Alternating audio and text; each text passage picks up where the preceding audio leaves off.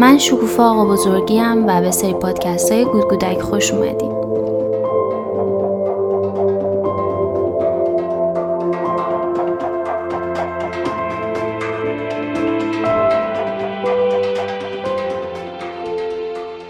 توی قسمت نهم از پادکست های گودگودک می‌خوایم درباره اهمالکاری یا تعلل صحبت کنیم. اهمالکاری یا تعلل به حالتی گفته میشه که ما کارهامون رو به موقع انجام نمیدیم و برای انجام دادنشون امروز و فردا می‌کنیم. اهمال کاری مثل یه علف هرز که کم کم کل یه باغچه رو پر می‌کنه می‌تونه روی تمام ابعاد زندگی یه نفر تاثیر بذاره و زندگیش رو مختل کنه. کتاب سیبیتی ساده شده نوشته دکتر ست گلیهان یه فصل کامل درباره اهمال کاری داره و میگه که یکی از بزرگترین قدم ها در مدیریت اختلالات هیجانی غلبه بر اهمال کاریه. ساده ترین شکلش اینه که بعضیا می‌دونن که استرس یا استراب دارن ولی اهمال کاری می‌کنن که به روانکاو یا روانپزشک مراجعه کنن. بعضیا کتابای خودیاری رو می‌خرن اما توی خوندنش تعلل می‌کنن. بعضیا کتابای خودیاری رو می‌خونن اما توی تمرین کردن مهارت ها اهمال کاری می‌کنن. این فصل از این کتاب می‌تونه به این آدما کمک کنه که دست به کار بشن و راحتتر مهارت های لازم رو برای تغییر کسب کنن.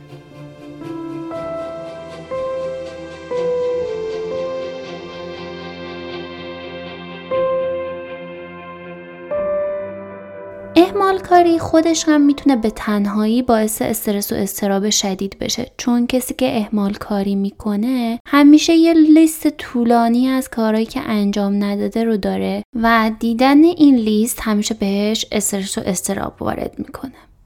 اگه به رفتار اطرافیانتون دقت کنید می‌بینید که اهمال کاری خیلی شایعه و خیلی بهش دوچارن. حتی اگه دقت کنید می‌بینید که یه جاهایی خودتون هم اهمال کاری کردید. دلیلش اینه که اهمال کاری یه پروسه طبیعی ذهنه. ذهن وقتی با یه مسئله سخت و یا چالش استرسزا روبرو میشه سعی می‌کنه انجام دادن هر کاری رو به تعویق بندازه تا زمان بخره. این کار باعث میشه که زمان بیشتری رو برای تحلیل و بررسی شرایط داشته باشه و بتونه بهترین تصمیم رو بگیره یا بهترین واکنش رو نشون بده. مثل هر پروسه طبیعی ذهنی دیگه ای اگه اهمال کاری اونقدر زیاد بشه که زندگی فرد رو مختل کنه دیگه از حالت طبیعی خارج میشه و باید درمان بشه. دکتر ست گلیهان میگه که چهار تا خطا باعث میشن که ما در شروع کردن کارها اهمال کاری کنیم. شناخت این خطاها تا حد زیادی به ما کمک می‌کنه که اهمال کاری رو کنار بذاریم و کار رو شروع کنیم. و وقتی که شروعش کردیم احتمال اینکه تا آخر انجامش بدیم و تمومش کنیم خیلی بیشتر میشه. خطای اول اینه که وقتی که می‌خوایم یه کاری رو انجام بدیم ذهن ما ناخداگاه به اون قسمت های کسل کننده و ناخوشایندش فکر می‌کنه. مثلا فرض کنید که یه خانومی از همسرش خواسته که پرده های اتاقا رو از میله های پرده جدا کنه تا خانوم بشوره اتو بزنه و دوباره نصب کنن. این آقا شروع می‌کنه به فکر کردن که او من باید برم از زیر زمین چارپایه بیارم مبلا رو جابجا جا کنم گیره های پرده رو یکی یکی جدا کنم و باز دوباره همه این کارا رو وقت نصب کردنم باید انجام بدم.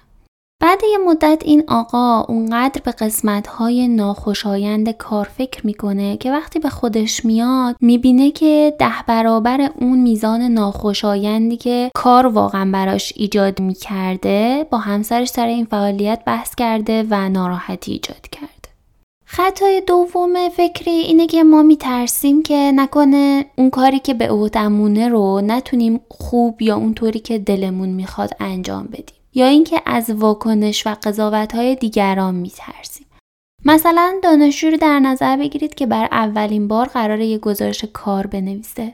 این دانشجو ممکنه نگران این باشه که نتونه گزارش کار خوبی بنویسه و استادش ازش انتقاد کنه. در حالی که این دانشجو تا دست به کار نشه نمی‌فهمه که نتیجه کار چطوریه و تا کار تموم نشه نمی‌فهمه که نظر استادش چیه. خطای سوم اینه که برای اهمال کاری خودمون دلیل و توجیه میاریم. مثلا میگیم که من الان خستم یا حسش نیست یا من این درس رو فقط صبح می‌تونم بخونم یا من الان نیاز به استراحت دارم همه این دلیل و توجیه ها ممکنه یه وقتهایی معتبر باشه اما احمال کارها به خوبی می‌تونن احمال کاریشون رو پشت این دلایل منطقی پنهان کنن. خطای چهارم ذهن اینه که هر بار ما انجام دادن یک کاری رو عقب میندازیم یه حس خیلی کوتاه راحتی و خوشحالی رو تجربه می‌کنیم. همین حس راحتی بسیار کوتاه باعث میشه که ما دوباره هم بخوایم کار رو عقب بندازیم و با این کار خودمون رو از اون حس خوب تموم کردن و انجام دادن یک کار محروم می‌کنیم.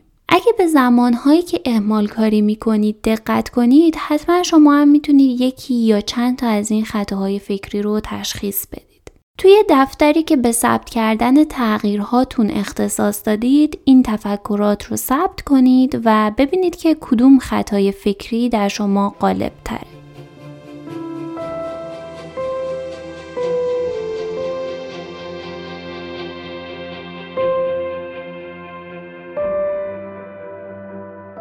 قبل از اینکه بریم سراغ یه سری استراتژی های غلبه بر اهمال کاری باید به یه نکته توجه کنیم. اهمال کاری و درمان اختلالات هیجانی هم مثل یه سیکل معیوبن که همدیگر رو تقویت می‌کنن. کسی که استرس یا استراب مزمن داره براش خیلی سخته که به این استرس و استراب غلبه کنه و کاراش یا درمانش رو شروع کنه. همین اهمال کاری باعث میشه که حالش بد و بدتر بشه چون کاراش روی هم تلمبار میشه. این افراد معمولا ترس از قضاوت بقیه رو دارن و یا اینکه فکر می‌کنن که کارها بسیار ناخوشایندن که خودشون دو تا از خطاهای فکری اهمالکاری هم هستن. افرادی که مبتلا به اختلال افسردگی هم سختتر می‌تونن کاراشون رو انجام بدن. این گروه هم اهمال کاری می‌کنن چون انرژی کافی برای انجام دادن کارها رو ندارن. و یا اینکه همش منتظرن که حالشون خوب بشه و بعد شروع کنن کاراشون رو انجام بدن. همین اهمال کاری، خمودگی و داشتن یه لیست بلند از کارهای انجام نشده یا نصف کار رها شده باعث میشه که افسردگیشون بدتر بشه. هدف ما باید این باشه که بر اهمالکاری غلبه کنیم تا بتونیم لذت آرامش رو بچشیم و بتونیم از روزایی لذت ببریم که دیگه کاری برای انجام دادن نداریم. دکتر سسکیلیهان فرایند غلبه بر اهمالکاری رو به سه مرحله تقسیم می‌کنه. مرحله اول پیدا کردن خطاهای فکریه که منجر به اهمالکاری میشه. مرحله دوم مهارت هایی که باید حین انجام دادن کار بهشون دقت کنیم تا بتونیم کار رو تموم کنیم و به یه وقت دیگه موکولش نکنیم.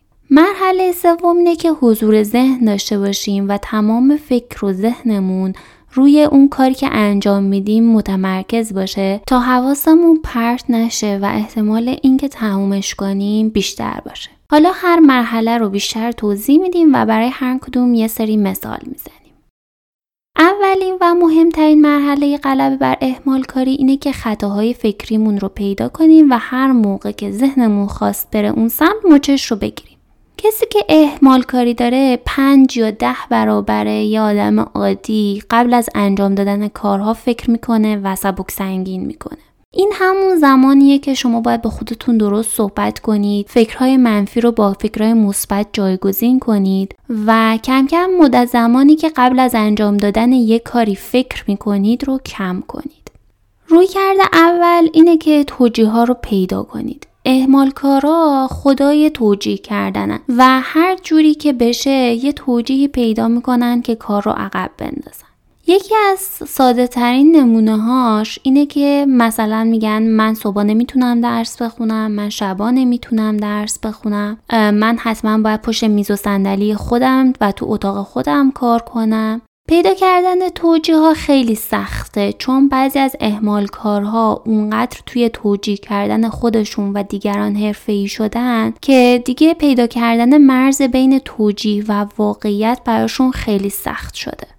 روی کرده دوم اینه که پیامدهای اهمالکاری رو به خودتون یادآوری کنید. مثلا یه پیامد شایع اینه که کار رو می‌ذارید برای دقیقه 90 یا درس رو می‌ذارید برای شب امتحان. این باعث میشه که کاری که می‌تونید بدون استرس و سر فرصت انجام بدید رو مجبور باشید در یه زمان کم و با سطح استرس خیلی بالا انجام بدید و حس کنید که از تواناییاتون به طور کامل استفاده نکردید و می‌شد که این کار رو بهتر انجام بدید.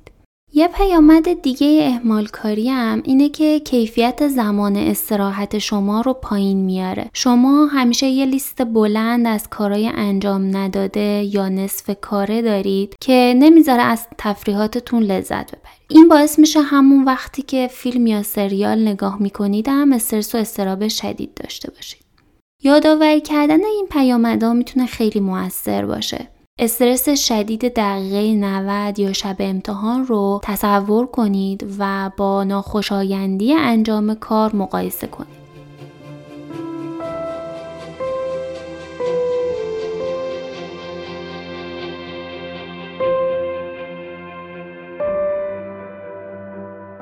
رویکرد سوم برای غلبه بر اهمال کاری اینه که رفتار خودتون رو بررسی کنید.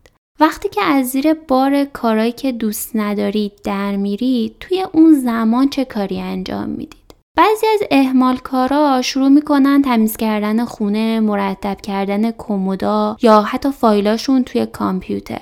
کارهای دیگه ای رو انجام میدن که باید انجام بدن ولی براشون خوشایند تره. اینطوری وقتی که شب می‌خوام بخوابن یا فیلم یا سریالشون رو ببینن خیلی راحت تر می‌تونن اهمال کاریشون رو توجیه کنن و به خودشون میگن که حداقل کارهای دیگهمو انجام دادم.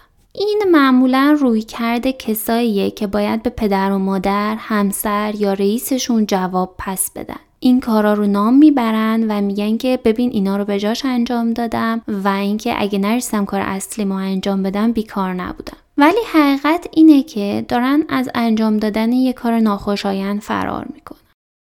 سعی کنید کاری که باید انجام بدید رو بر اساس اهمیت پیامدهاشون اولویت بندی کنید نه بر اساس اینکه کدوم کار خوشایندتره یا اینکه الان حسش هست که انجام بدید. اولویت اول همیشه باید اون کار مهمی باشه که اگه انجامش ندید عواقب بیشتری داره. روی کرده چهارم اینه که شروع کنید.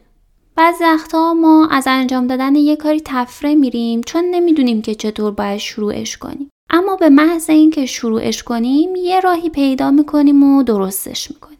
یعنی تا دست به کار نشیم نمی‌فهمیم مشکلات دقیقا چی و چطور باید حلشون کنیم. وقتی کار رو شروع نکردیم اون کار خیلی مبهم پیچیده و ترسناک به نظر می‌رسه. ولی وقتی شروعش می‌کنیم می‌تونیم به قسمت های کوچکتر تقسیمش کنیم و هر کدوم رو جداگانه انجام بدیم. روی کرده پنجم اینه که واقع بین باشید. ذهن شما هر کاری از دستش برمیاد انجام میده تا این کار رو بذارید برای یه روز دیگه. ولی اگه شما بهش توجه کنید و تسلیم ترفندهاش بشید احتمالا یه روز دیگه هم دوباره همین کار رو می‌کنه و شما رو متقاعد می‌کنه که کارو بذارید برای یه روز دیگه.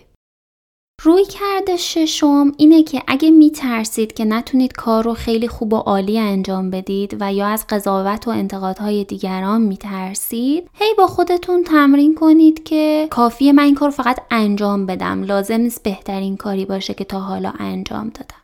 برای اینکه بتونید به اهمال کاری غلبه کنید باید به خوبی افکارتون رو رصد کنید و ببینید که دقیقا کدوم توجیه های ذهنی باعث اهمال کاری شما شده و رویکرد مناسب با اون افکار رو پیش بگیرید.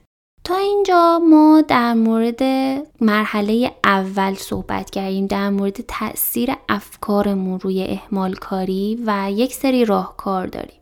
دکتر سسگیلیهان میگه که کسایی که اهمال کاری دارن مرحله انجام دادن کار و تموم کردن کار هم برشون خیلی سخته. و یه سری راهکارهای جداگانه برای اون مرحله میده که در پادکست بعدی بهشون می‌پردازه ممنون که تا آخر پادکست نهم گودگودک با ما همراه بودید. اگه مطالب ما براتون مفید و جالبه لطفا شنیدن پادکست های ما رو به اطرافیانتون هم توصیه کنید.